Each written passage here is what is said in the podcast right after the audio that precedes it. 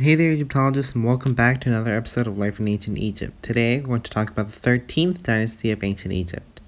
So, along with the uh, 11th, 12th, and 14th dynasty, uh, they all sort of combine to make the Middle Kingdom, and some writers actually separate these from different dynasties and join it to the 15th and 16th as part of the second intermediate period, but whatever. Anyway, so the capital of this dynasty was Itjitawi, which was different from the previous dynasties, and it was believed to be a direct continuation of the preceding 12th dynasty, with its first ruler believed to be a son of Amenemhat IV, which was the last ruler of the last dynasty. So basically, as direct heirs to the kings of the 12th dynasty, pharaohs of the 13th dynasty reigned from Memphis over Middle and Upper Egypt, all the way to the Second Cataract to the south.